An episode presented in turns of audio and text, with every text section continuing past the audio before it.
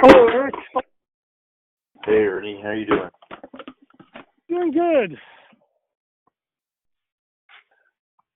Yeah, Well, uh, that's good.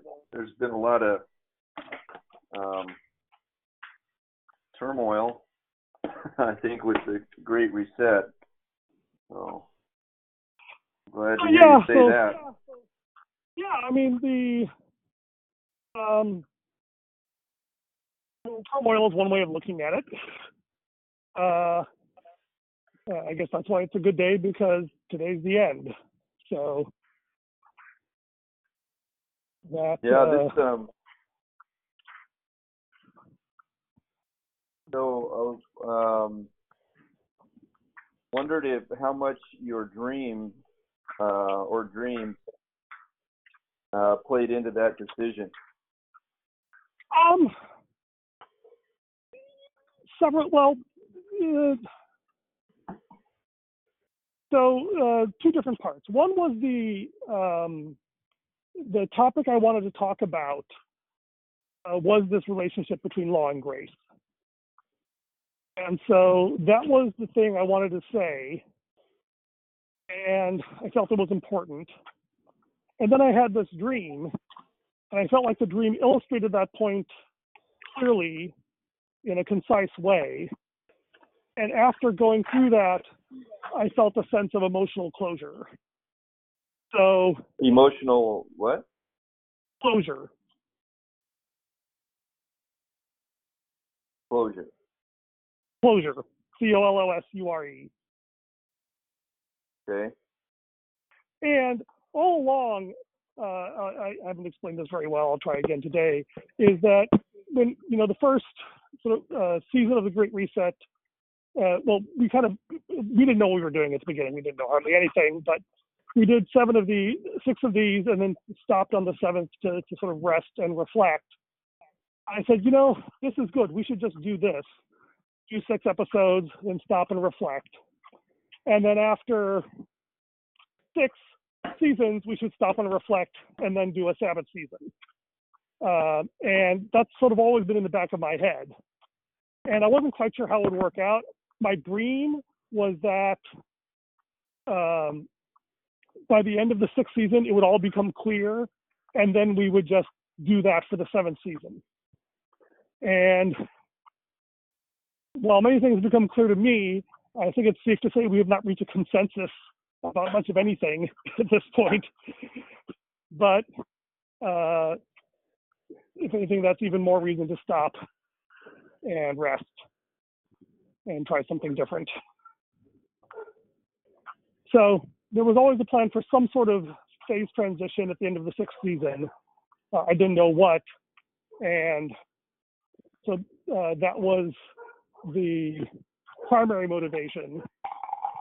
Um, but all these other things fed into it in terms of how I thought about it and framed it and communicated it. Well, um, haven't reached a consensus about anything. Um, I feel like there's a few things, like the um, a couple of the methods that were um, dabbled in, like the community protocol and the DBS. I think the consensus was that those were really good when we did them. Um, Um, so I, I would say there's been many positive things that people like, right? And and many things. Uh, I mean, like, you know, I don't mean to make this to say to imply that we didn't accomplish anything or do anything. Because I absolutely think we did, and there's lots of things that people like. But I don't think there's a consensus in terms of like this is the thing we should be doing next and forever. That's where I feel like there's no clear consensus.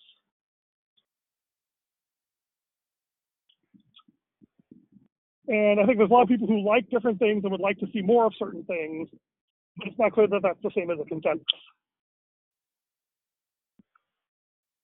Okay, well, I don't know if um,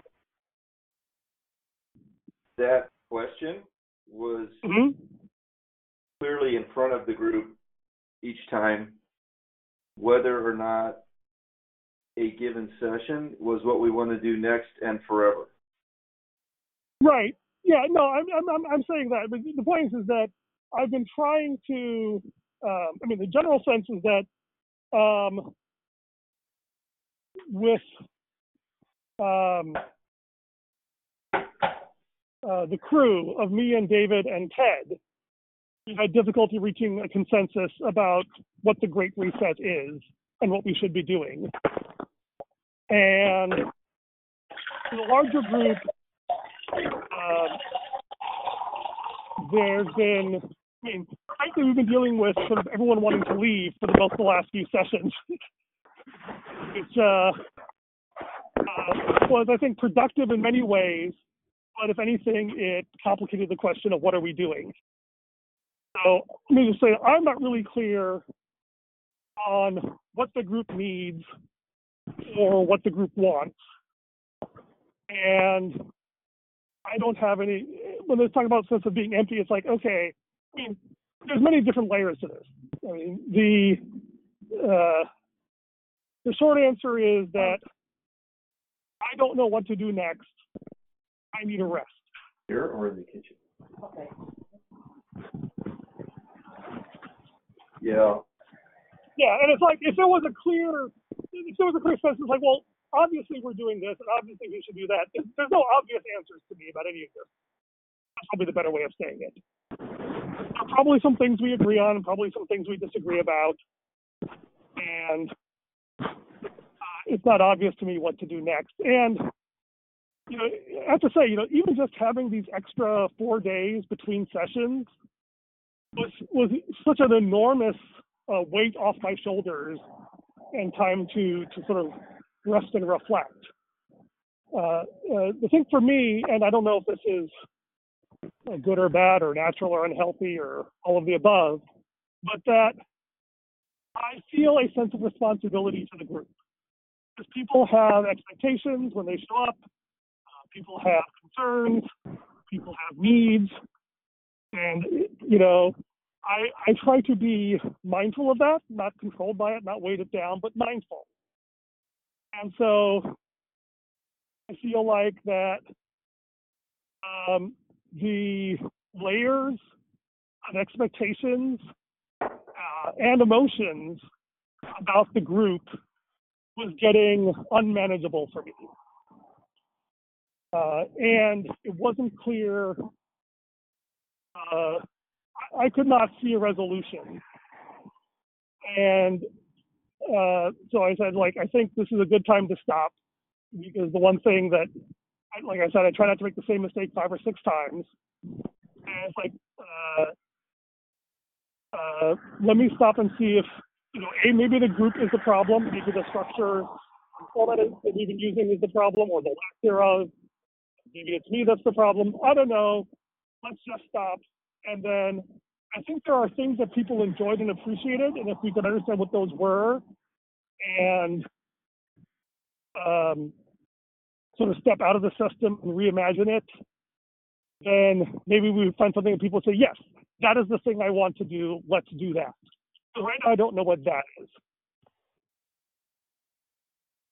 Yeah. Well, um, the way I understood it, and correct me if I'm wrong, but it was to um, try to find a way of a group uh, helping each other um, be more like Jesus, or you know, Uh, co-discipleship, and Yes, that to is. do yes. it in a way that others could see what had been done and also do it. Yes. And that was the goal. Yeah, no, that, that, that's a very good statement of the goal. I think that's where we came to around season three.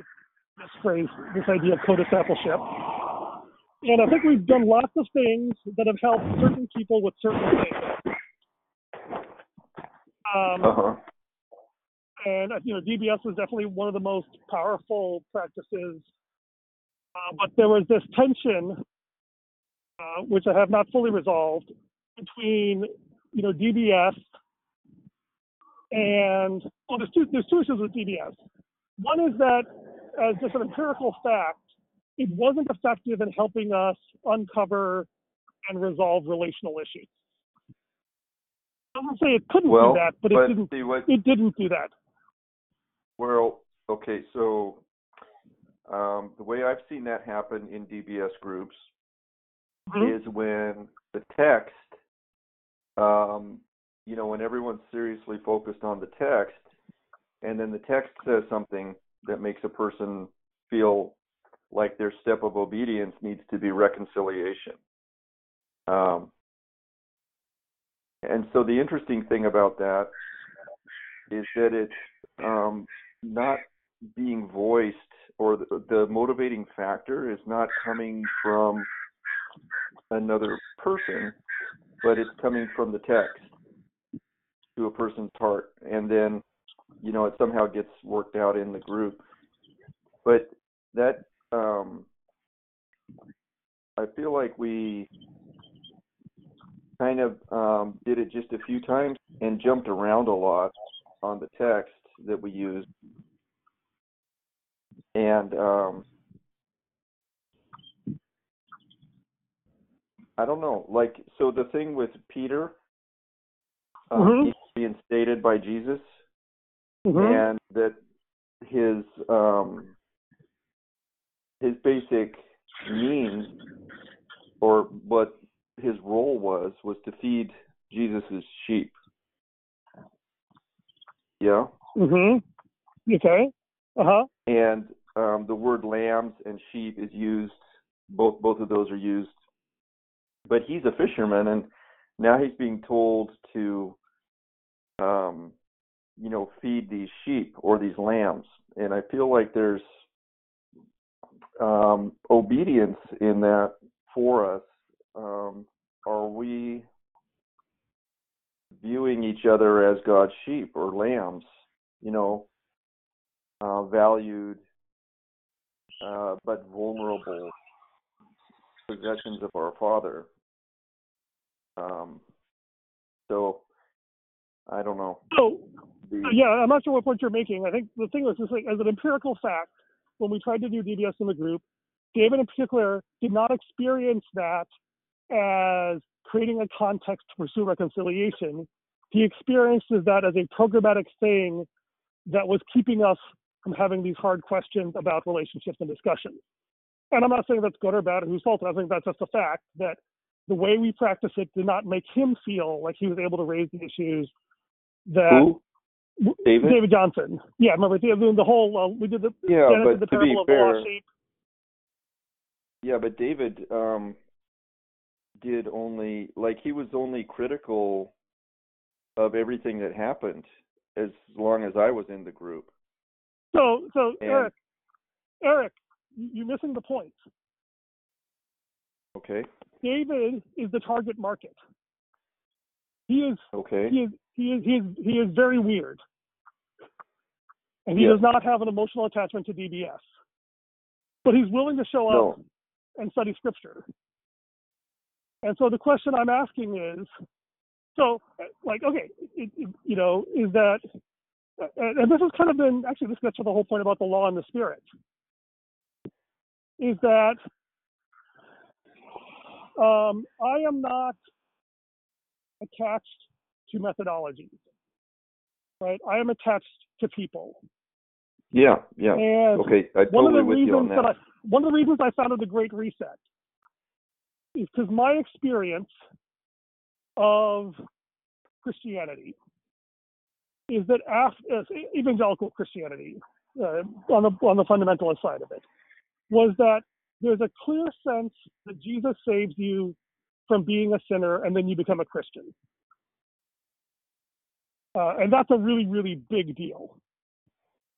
And then what happens after that has always been kind of murky. Like there's a general sense that there is a thing like sin and that it's bad and something should be done about it. But that's about as far as it went. The emphasis was largely on, in the tradition I grew up with, intellectual knowledge and religious observances. Showing up, doing quiet time, tithing, reading your Bible, uh, To sort of maintain. theology. Yeah, to maintain. It's like you're in, you're good, now maintain. And pay your tithe. And and pay your tithe. Yes, absolutely. Um, and it's like those aren't bad things. But the thing that I discovered is that, at least in my experience, uh, I had this, I had another dream. Uh, you know, you can take it purely as psychological if you want, uh, but I found it illuminating for me. And uh, the PG version of it is it was kind of like a dog park for humans, and that people were crapping all over the place, but that everyone there was also trained and had the tools to scoop it up and pick it up and put it away in the proper place, as opposed to a big fancy pristine building with a few toilets tucked away in corners. The idea being th- th- th- that if you're dealing with humans, you say, okay, only sin in this area in this way where we know how to deal with it. But if you're dealing with, say, sheep, they're going to crap all over the place. So the best you can do is say, okay, crap here where we know how to clean it up. Yeah. And that was, that's kind of my vision, uh, which I think is like what David means by train wreck church. I'm never quite sure if he and I understand anything together. But that's my vision. It's like, okay, church should be the place where we try to sin more here, if you will, rather than out in the world, uh, because we're learning how to clean it up better. And so, yeah, David, had, and that was one of the points about like the thing I don't want DBS to become is another law saying you must do these things and and and act this way so that DBS works for you. My question is, what can we do so that if people are just willing to show up, like in the olden days, following Jesus, like in the Gospels, was really clear. If Jesus went somewhere, you followed him. It didn't matter if you were a disciple or a Pharisee or a prostitute or a tax collector, whether you wanted him for himself, whether you wanted him for the food, whether you came for the teaching, you came for the it doesn't matter. Literally, you were following Jesus as long as you went where he went. It was a nice concrete action. And just being around Jesus had an impact on you. And eventually, if you kept following Jesus long enough, you'd either believe him or give up and run away because you couldn't handle it. As most of the disciples did. Yeah, well, and so there was also the the twelve whom he selected, and um, he really focused on them in a uh, developmental way. And then there were lots of people that were also called his disciples that came around and just kind of listened as whenever they found opportunity. Yeah, here's the hilarious thing for me that I just realized during the course of the Great Reset. We talked all about Jesus training training people like the way Jesus trained the disciples. The funny thing is, is when the crisis came, one of them betrayed him, and ten of the rest abandoned him. So, like, even though he went through all that training and all that teaching and all that encounters and experiences and relationship, when push came to shove, uh, virtually all of them stopped following Jesus.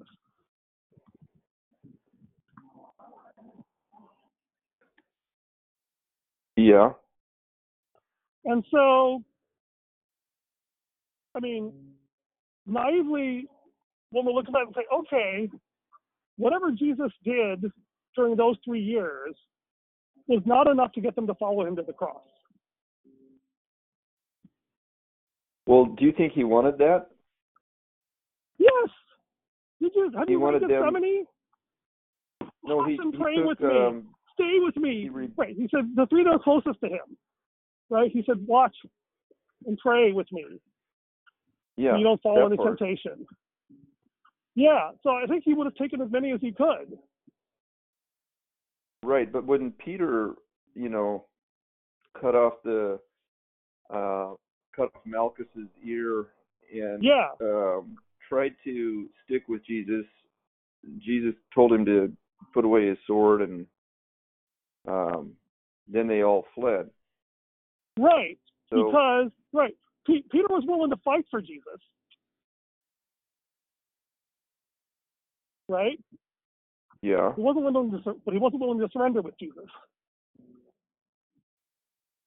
Right, he he Peter, and I think Peter diverged. Peter's understanding of Jesus diverged from Jesus, like literally right after Peter said, "You are the Christ, the Son of the Living God." And then Jesus said, "Okay, wait. So here's what's going to happen. I'm going to die." And Peter said, "Whoa, don't say that, Jesus. You got it all wrong. This isn't what I signed Yeah. up for. That's not who you are." Right? True. And Yes. and you know, this is the thing that I find, you know, I've been reflecting on the Great Reset and other things I've been praying about and, and dealing with and seeing observed in the country over the last couple of weeks. The things that bring us to Jesus are the things that hold us back from the cross. Is that The we things that bring us to Jesus are the things that hold us back from the cross. from the cross. Right. The thing that brought Peter to Jesus, the idea of being a fisher of men, of being part of this glorious revolution, right? Of seeing Israel redeemed, seeing the Romans cast, cast out, right? His understanding of Jesus and why it was good and why Jesus was good was profound, life changing, transformational, and wrong. And when that hit the cross, it all fell apart for him. And this is why I keep coming back to the cross of Christ. It's because this is the scandal and this is the power. Yes. And so the um not sure where we were going with this, but Well, yeah, Uh, I think it relates to what you've been posting more recently about mhm, um, going to the cross with somebody who's in the throes of confusion or sin is not just helping them identify their sin, uh, but it's bearing it for them somehow. yeah, I mean, um, like I said, I don't even know how to talk about it. I just know that this is what Jesus does for me, right? He doesn't just tell me the law or show me the law. And at one level, hear me carefully, please. At one level, he doesn't care about the law. At another level, he absolutely does. But at one level, what he cares about is us being in a right relationship with him and the Father and everyone else. And the law is Yeah. good in terms of helping us see what that looks like.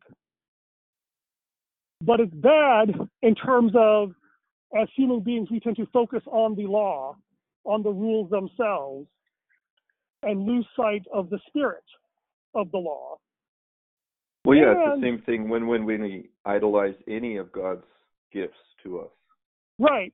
And the um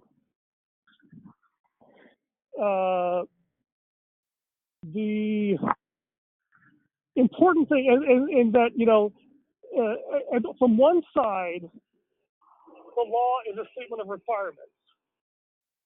But from the other side the law is a reminder of our sinfulness.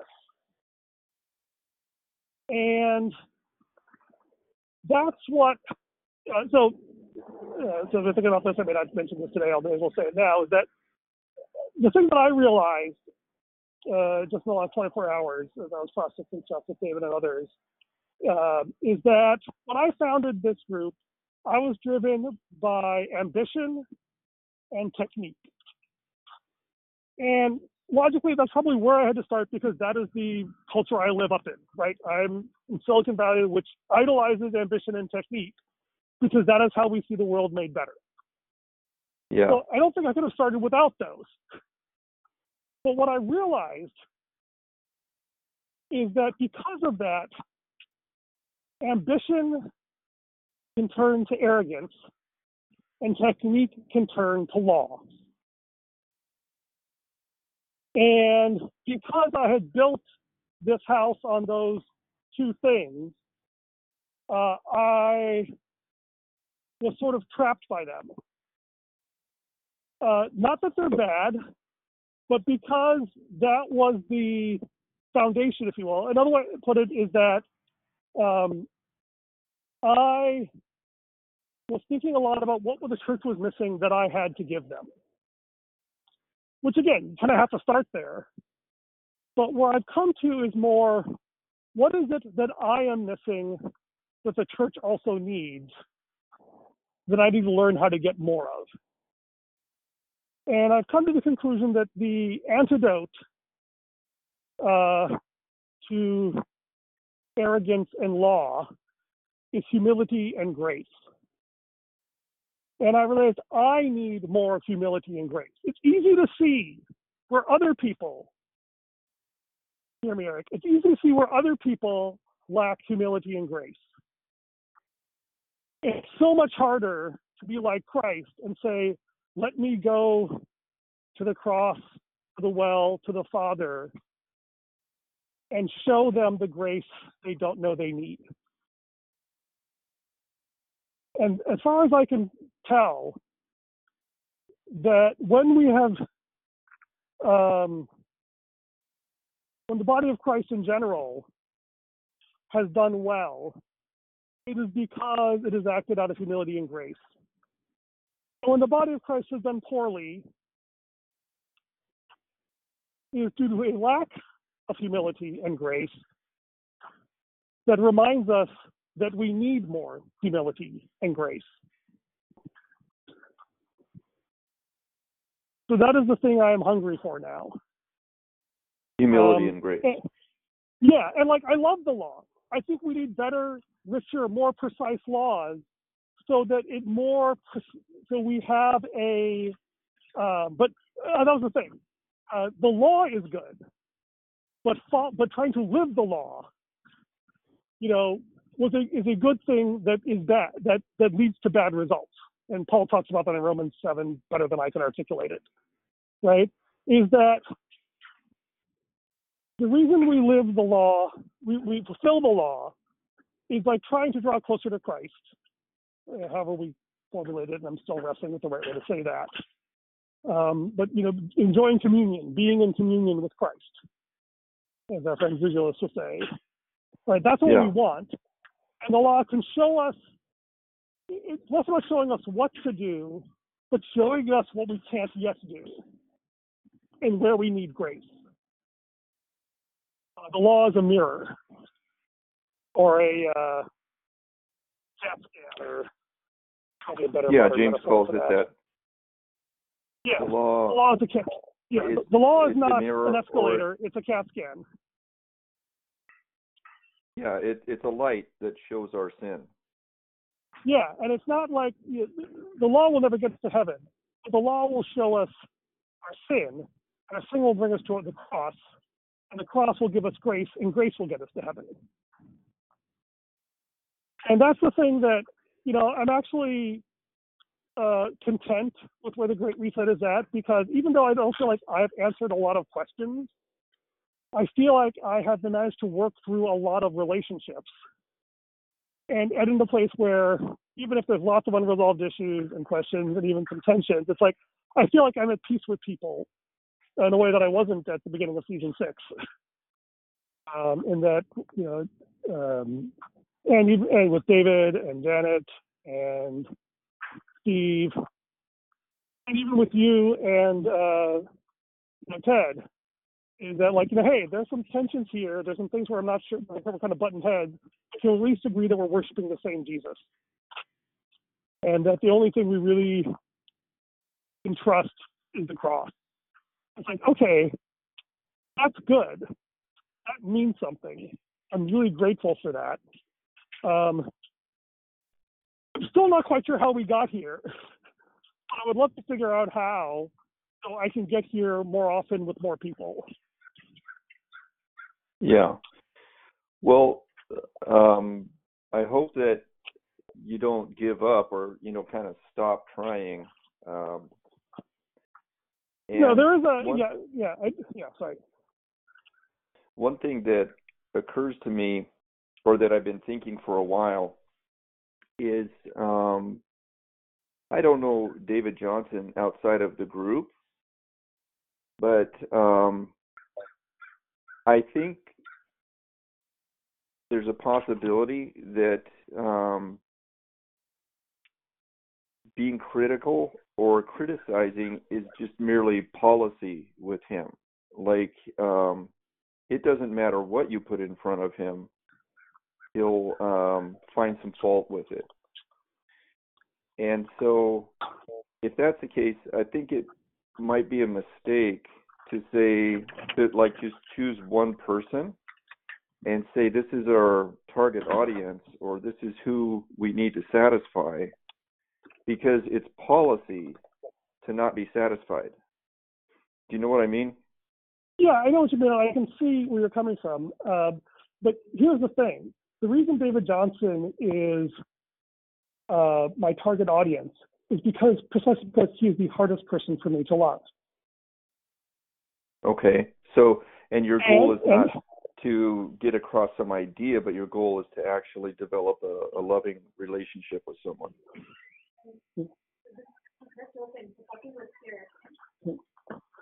Yeah. So, yeah, my goal is to love more like Jesus, Yeah. right?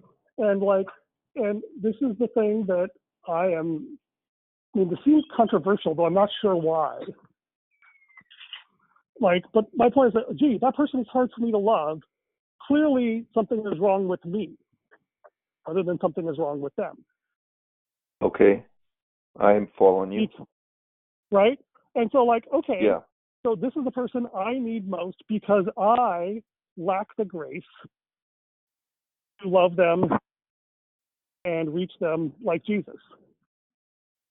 Right. So as long as I'm um as long as I'm facing this person, I'm forced to ask for God's help and to depend on God in a way that doesn't happen when I'm with people that I naturally get along with and I naturally am drawn to. exactly, right? Mhm. That's why the shepherd leaves the 99 and goes in the search of the one.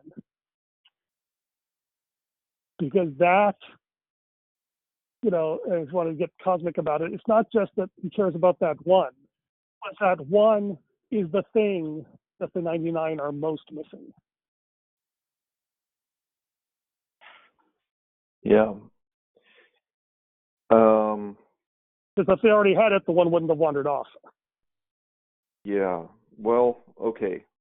I I understand the logic, but I feel like there's other kinds of um I don't want church than David's brand of I don't want church. uh, Absolutely. but he's the one. And But he's the one who's willing to talk to me. well, there okay, so what if there were some others um that are different brands of I don't want church? Well, Uh right. So well I'm sure once I learn this lesson, then God will give me more. okay. But the thing about David is the reason I think he's so difficult for me to love is that he is so much like me in so many ways that um you know the that that you know all the faults and you can see all the faults quickly, and it's a big turn uh, uh, not even that actually. Uh, this is it's just not that I don't like him. You know, we actually emotionally our relationship has been fine. We're not offended at each other. We don't hurt each other's feelings necessarily, or at least not consciously. The thing is, is that we think past each other in very similar ways, and our strategies for understanding and working with other people uh, backfire when used on each other. That was the the two two and a half aliens podcast we had where David shared that uh, analogy and analysis. And so like and like the I mean like in some sense I agree in the sense that I'm, one of the reasons I'm talking reason is I thought the context that I have with David is uh, not working um, and that and you know there's an important distinction between like um, you know, I need to be in dialogue and relationship. It doesn't necessarily mean I agree with him about his criticisms or what should be done. And right, that's where there's always a tension. Um, but like, um, what is the? Uh, uh, oh, you were you were at Caltech. Remember Jose Gonzalez? Yeah. Yeah. Uh, best line I ever uh, heard. I quote this all the time. We do not choose the terms of our own discipleship. He said that. Yep. what a what an incisive comment. Yeah, very Jose, right? This may have been after. I may have heard it when he was at Santa Barbara after. Uh, not actually when he was at Caltech, but still. Um, the that's actually not a bad episode title. If we post this one in terms of our discipleship. Um, it's like if people show up, then my belief in the sovereignty God says, "Wow." Uh, I mean, uh, this is not what my flesh says, by the way, and it takes a while for me to hear this. But say God to say, "Wow, God, you must trust me a lot if you think I can love this person." okay. Right? I mean, and I'm sure that uh, our wives have probably said that at various points, uh, or at least subconsciously thought it, and maybe maybe may not have rejected it. I'm not sure, but the you know because um, I mean, who was my neighbor, right? Yeah. And yeah, so like yeah, uh, so I I'm not like I talk about the law. I'm I'm a great believer in infinite standards, impossible standards, and infinite grace. Okay. I Say that once have more, Ernie. impossible standards and infinite grace. Okay. is that uh, I don't condemn anyone who says, I'm sorry, I can't deal with that person now. That is too much for me. You know, uh, I'm just not in a place where I can handle that because that could very well be true. I don't have any uh, judgment of others.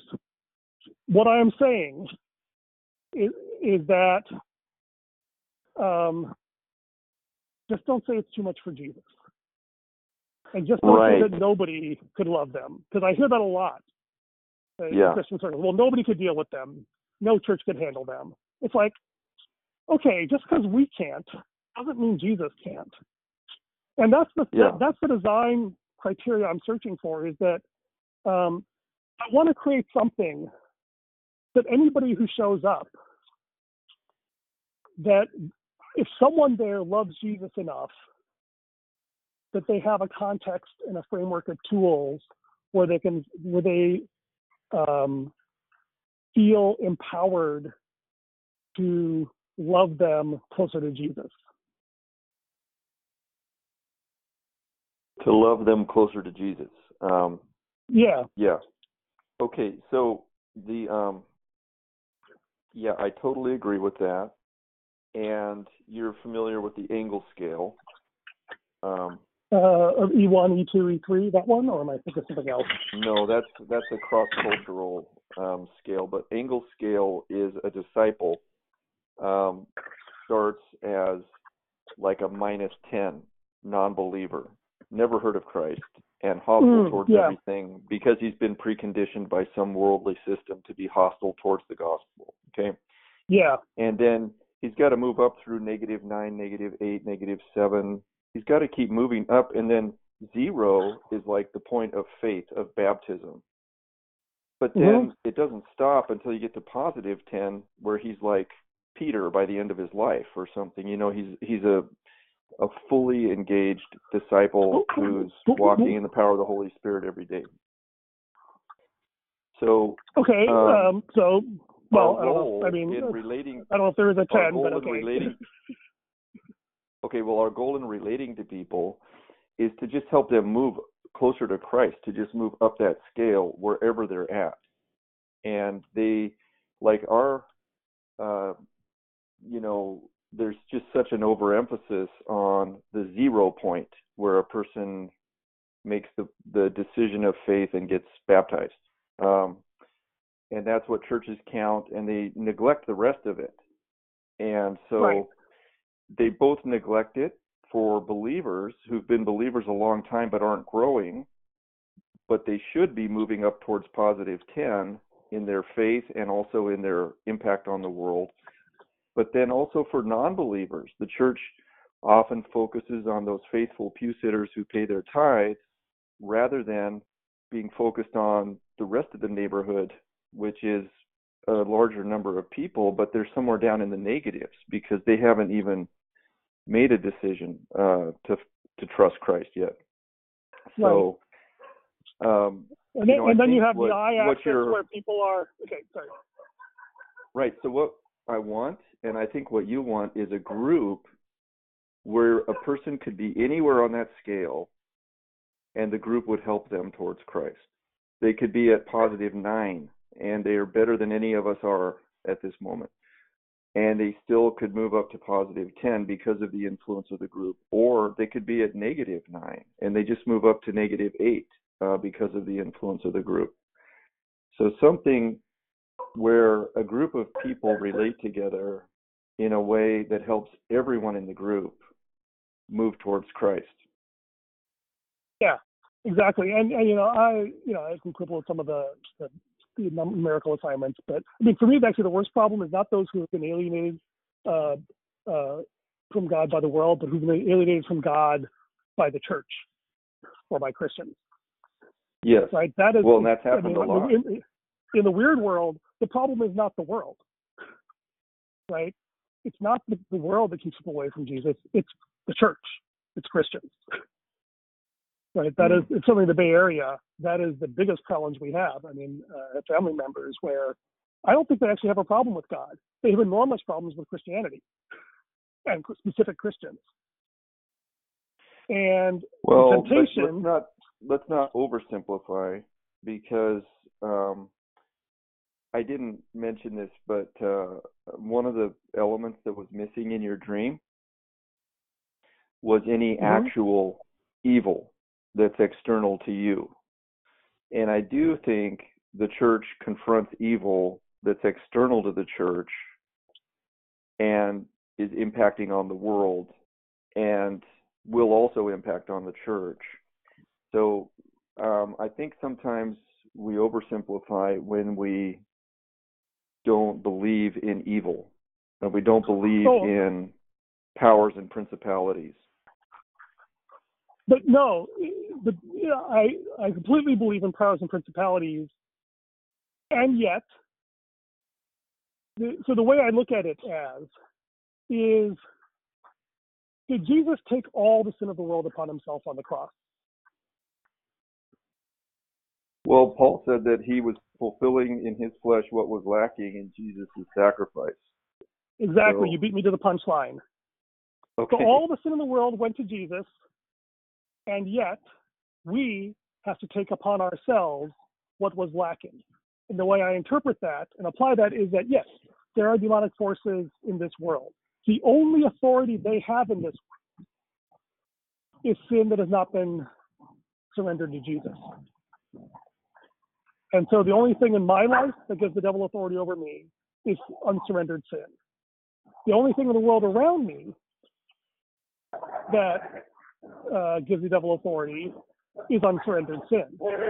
And the way, and the only reason I lack authority over my world is unsurrendered sin. And so the process is I need to identify, you know, I try to love people around me. I fail, just like every other law I fail. I say, okay, where is it? There's something, what part of my soul have I abjected that I haven't surrendered to Jesus, that I haven't forgiven a wound done to me? And then surrender that to the cross. I gain freedom in that area. I can then speak and practice love uh, to someone that I previously was not. And then I build a relationship where I can uh, speak authority over the uh, demonic uh, influences that are very real and very present and very pervasive and then they get freedom, and then the cycle repeats and expands. Right? Yes. Are we on the same page? Yeah. Yeah, and, and what's interesting to me is that the reason I think grace and humility are so important is that for a long time the church defined plus 10 uh, as authority and knowledge. Uh huh. Yeah, I agree. Right? You know, and therefore, uh, what you get, you gain more knowledge and you gain more authority. You go from being a lay member to a small group leader to a pastor to a bishop to a seminarian to whatever, right? Yeah. And uh, and it's manifested institutionally. It's manifested in the structure right. of the church somehow. Right. Yeah. And you know the the thing is, you can't have no structure. I mean, this is one of the debates I think David and I have been having about like I need to just let go and not have so much control. It's like okay, but then what? Right? You can't just do. I thought like we just I could just do nothing and not show up. But it's like if I show up, I have you know reactions and that shapes things, and you know that doesn't mean that there's nothing there. It's like the problem is me. The, the biggest argument I have with David is that I say my problem is that I'm a sinner, and he disagrees with me. And it's like wait a minute. You know, what on what basis does he disagree with you? He thinks that the problem in the group is a matter of technique. And if I would just understand his perspective and apply his techniques, that would solve the problems the group is facing. Oh my goodness. well, um, and is that why yeah. he's going to uh, shoot down everything that you attempt in the group until you agree with that? That's an interesting question. I don't know. It doesn't really matter anymore. Um, but the other way to look at it, though, is that in some ways I brought this upon myself because I founded the group based on what I wanted to do and what I wanted to give. And so, to the extent there is arrogance and law in the group, and that persistent in the group, it's because I brought it, and I have not had enough grace and humility to overcome it. And so I do what I always do when I face an impossible problem I die right? this is the only solution to sin that I know of is the cross. And um, I love dying. Uh, I death. Uh, sorry, I love death. Dying, I hate. right? Death is death is amazing. It is peace. It is rest. It is freedom. Dying is excruciating. Um, and so, you know, that was my uh, key que- tee off question for this episode. I don't know if I even bothered reading it, but was that why is it good that all earthly things die? It's because we because all created things have a fundamental contradiction we must must transcend to inherit the kingdom of God. Like I could not have gotten here without all of my humanity, uh, my ego, my pride, my arrogance, uh, my technique, my knowledge, my skills, and frankly, a lot of them came in useful at various points along the way. But like I said, the thing that brought us here is not the thing that gets us to the cross. Because what I, I see happen time and time again, both outside and inside the group, is people come to Jesus on one thing. And I have the suspicion or the theory that uh, Satan is subtle. When he loses one war, he immediately starts planning for the next one. And when a person comes to Christ uh, because of epiphany insight, he'll say, okay, I hate it, but I'll let you have that insight you know, that demon gets fired and demoted. But then I'll hire another demon to come on the other side and say, yes, yes, this is it. This is the thing you were searching for. Focus on this. Hold on hard to this. I call it the bronze serpent strategy. Right? The thing that God, that, that God uses to deliver us, people say, okay, stop here. Trust this. Don't keep going all the way to the cross. This is enough. Yeah. Build your identity around this. And that's uh, if you want the the principality that I want to crush is this bronze serpent and say no we are here we are here all the way to the cross. And um, you know I can't do that until I die. Or I only do that I only do that when I die. And so the great reset has to die. I'm not giving up on the kingdom of God I'm not giving up on any of these relationships uh, but I'm giving up on this thing because I see now how I founded it on an imperfect understanding uh, and a false trust in myself. And you know, the, it's funny that you know, we use this phrase "love more like Jesus." Uh, Yeah. When I woke up this morning, the phrase that rang in my head was, "Oh, uh, it's too many words. It should be love more Jesus." We should love Jesus more, and those who love more are those who've been forgiven more, which means grace, and love more of Jesus, which means embrace the Jesus we don't recognize yet, which is humility. And that's why I'm kind of uh, obsessing over grace and humility as the thing that I understand now is central, that I certainly would have agreed were important, but I hadn't realized that precisely in weird culture, um, those are the things that um, get lost in everything else. Well, um, I might encourage you to perform one final experiment um, near the beginning of today's session. Um, and just ask everybody if they think this should be Ernie's group or everyone's group. Because um, when you say, when you get to an impossible situation, then the only reasonable thing to do is to die. Um, if it's your group, then yeah, you can, you know, pull the plug on it, and it's just Ernie who's dying. But if it's everyone's group, then it's you're killing something instead of dying. And you know, I think that's more Old Testament where you kill a sheep to cover your sin. Um, does that make yeah, sense? I mean the point is, yeah, I mean I can see the point of that. I guess the thing is, is that um, I tried to make it not my group, and I can't. Right? I try to put David Okay. in charge. I try to put uh, uh, Ted in charge, and the other thing is that the group is basically falling apart anyway. Right? Half the group is well, okay, I agree with that. Yeah, I can see right? that. So, and so, and so it's like, okay, rather than like struggle on and fight the tide, I, I and I, I've submitted this to Ted and David. They're both not sorry happy about it, but they've agreed to it, right? They both could have overridden me and said, no, we got to do this. I'm like, I'm just saying, I'm done. I got nothing, and I've tried to give it to other people, and it's not clear that they've got anything either. So, what I'm saying is, you know, I don't know if you even read the, the notes, was like, I just need a break. Let's just take Okay. a break and then like catch our breath. And I have the spreadsheet of like, what are the things that are important to you that you would like to see if we did something like this? And then what I what I'm hoping to do, in case this wasn't clear, is I would like to do the Jubilee season, but sort of start over from a clean sheet of paper. Same relationships, but without all the assumptions and baggage and focus or whatever. And just say, okay, let's try to do uh, this thing like we talked about here, something focused on grace and humility, about really bringing people to the cross um, and having this um, centered set. Have you heard that term? yeah, Yeah, a centered set approach. instead of a bounded set. Yeah.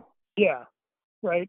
And so the hope would be that we do something in early February as like a design summit, and then actually do a seven-week session uh, during Lent. And so that gives us a nice three-week vacation to kind of, for me, you know, I could use the break, and I think we can just like percolate. We can have individual conversations. Um, but so I, I don't want. Uh, the- I don't want the the I don't want God's heart in this to die. But I want my vision of it to die because I want a new one, a better one, a different one. I don't want to do more of this. Whatever Yeah. this is. I want to do something different that hopefully builds on what was best about the Great Reset. Um, but um, doesn't make the same mistakes over and over again. I would Yeah. like to make brand new, completely different mistakes next time. And right now, I kind of feel like I've hit the point of diminishing returns. Yeah. Well, um, I understand. Um, And, And if this is where you're I saying you, you want to keep doing something and you're up for being a part of that, that's wonderful. Yeah, but um, if you do this little experiment that I mentioned near the beginning of today's session, then whatever comes next needs to be a group initiative more than this one was. I think you were providing almost all of the drive, you know, for this one to happen.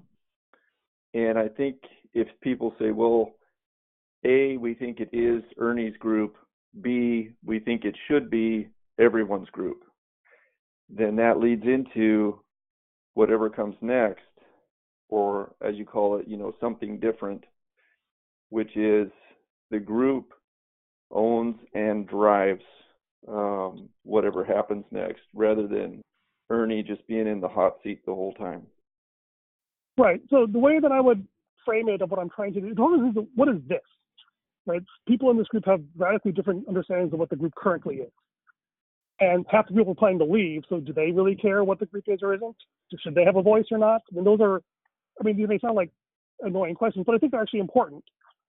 Right. Is that um, we can even get consensus what this was, uh, despite many attempts. And I'm saying, I'm not saying Yeah. it's impossible. I'm saying I don't know anything else. So what I'm saying is that, but the, what you're describing is actually what I want to do next, is to say, okay, you need to have something that is the anchor or the rallying point. And so, you know, I'm happy to talk with you, uh, you know, informally over the next few weeks and say, okay, what is the thing that we would like to do? And then we get people to say, okay, we would like to do something like this. And then people would say, yeah, that's cool. I would like to be part of that. But if we do that, then we should do it like this. And then we can have a meaningful discussion. But if someone says, you know, I want Yeah. to build a Bible study and I want to build a discipleship group and I want to be a training class, well, it's like, okay, what's the point in even trying to, if we don't have some rallying point, then we don't. And, and, and the rallying point that I had wasn't sufficient. And I think it made Right. it intrinsically flawed. And that's why it's like, okay, so let's start over with what we do understand and what we do agree on, and then we see if we can articulate something which says, okay, know, what is the Abraham Lincoln quote? For those who like this kind of a book, this is the kind of book they would like. And it's like, if this is the kind of fellowship you want, then let's make sure that this is the thing. And that the goal, the dream, is to have something that's a clear enough vision uh, of what we are trying to do that people say, yes, that's what I want to sign up for. And then we can make meaningful decisions. Right now, people have just randomly shown up and you know brought all their baggage and their expertise and their skills and their hopes and their relationships, and we've taken them, which is good. Uh, I think that was better than not taking them, but that's also been our downside is that we didn't really have a um, a good wasn't a filter. to- yeah, it was it wasn't a filter, but more of a process. I don't want to reject people, uh, but I want to have a process where we can say, okay, let's come in, let's let's um, and also having like a it's been this rolling thing which goes forever. That's why they have seven weeks is a big deal for me. It's like, okay, let's just say for these seven weeks, we're all going to get together, and this is the thing we're going to do. Is this what we want to do? Is this how we understand it? Good. So then we are committed to doing this thing with these group of people for this number of weeks, and then we have some boundaries, I guess, or you know, it's um, the days that the community as a whole, the dream is to build this into a larger network, which is centered, but individual seven week sprints are bounded.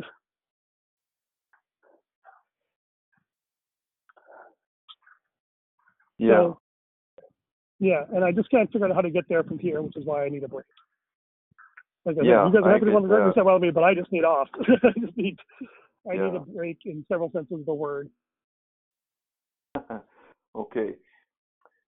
Well, um, And also, I'm not running the meeting. Uh, David Johnson and Ted are. So if you have any suggestions for questions you want to raise, that's fine. I have just five minutes to pitch something different. David and who? Ted Haas. Oh, Ted. Yeah. Okay. Um, I think that the, uh, I'll the hope share is those to make it more of a celebration. I think I'll share those two questions with them. Um, see if they like it or not. Okay, Um, sounds good. But uh, thanks for including me in this, Ernie. And then um, whatever you do next, I think I'm interested. Um, So just keep that in mind when Yeah, no, thank you. I appreciate that a lot. And uh, I wasn't planning to do another podcast, but this is actually pretty good. You okay if I post this? Yeah, that would be fine. All right. Thank you, David. Thank you, Eric. oh no. Am I making you feel like you feel? No, I was, saying, I was thinking I did. I should let David know that we we said some critical things about him on the podcast, but I think he's totally okay with that because he said worse things about me. So Yeah, well, and I hope that um yeah, I wouldn't have said those things um actually some of the things that I said um about David I don't think negatively of him, but I think that there's kind of a um there's a culture out there that is not difficult to please but impossible to please. That doesn't mean that members of that culture will never respond to truth or to the offer of a good relationship, but Mhm. that it's simply policy that nothing is ever quite good enough. Um, and so, anyway, I just feel like we can't always assume that we'll be met uh, or that we'll be led on a good path when we decide to please um, that culture. right, and I think yeah, uh, yeah, yeah. Again, and again, I agree with you. We shouldn't do what everyone tells us to do. We shouldn't just try to please everyone. On the other hand, we need to listen to everyone, and we need to love everyone, and that's a fine line uh, because a lot of people interpret one as the other. But what I really admire about David is that even if I disagree with him, even if I don't go along with him, even if I criticize him, um, he perseveres. And I realize, you know, that's really all I can ask of anyone is that they keep trying. And then if they're willing to do that, then it's up to me to dig deeper into the well of grace to figure out what God needs to move the relationship forward. Yeah. Because that's frankly, that's how Jesus deals with me. Well, He there's doesn't- truth. he doesn't ask much. Yeah. he does ask, but I keep going. Right. know, that you simply you know, show I- up. Yeah, and and you know, I am still blown away that with all the confusions and disagreements and misunderstandings, that so many people showed up. And I'm tempted to say I have no idea why, but I think I have an idea why. One, I think is just because of the other people. These are extraordinary people in, in so many ways. Uh, two, to some extent, there's also interesting topics that scratch people's itches, which cuts both ways. But I'd like to think that part of the reason people kept showing up is that they sensed Jesus in his presence and that there was something there that drew them that was Jesus. Um, I don't know if that's true or not, but I'd like to think so.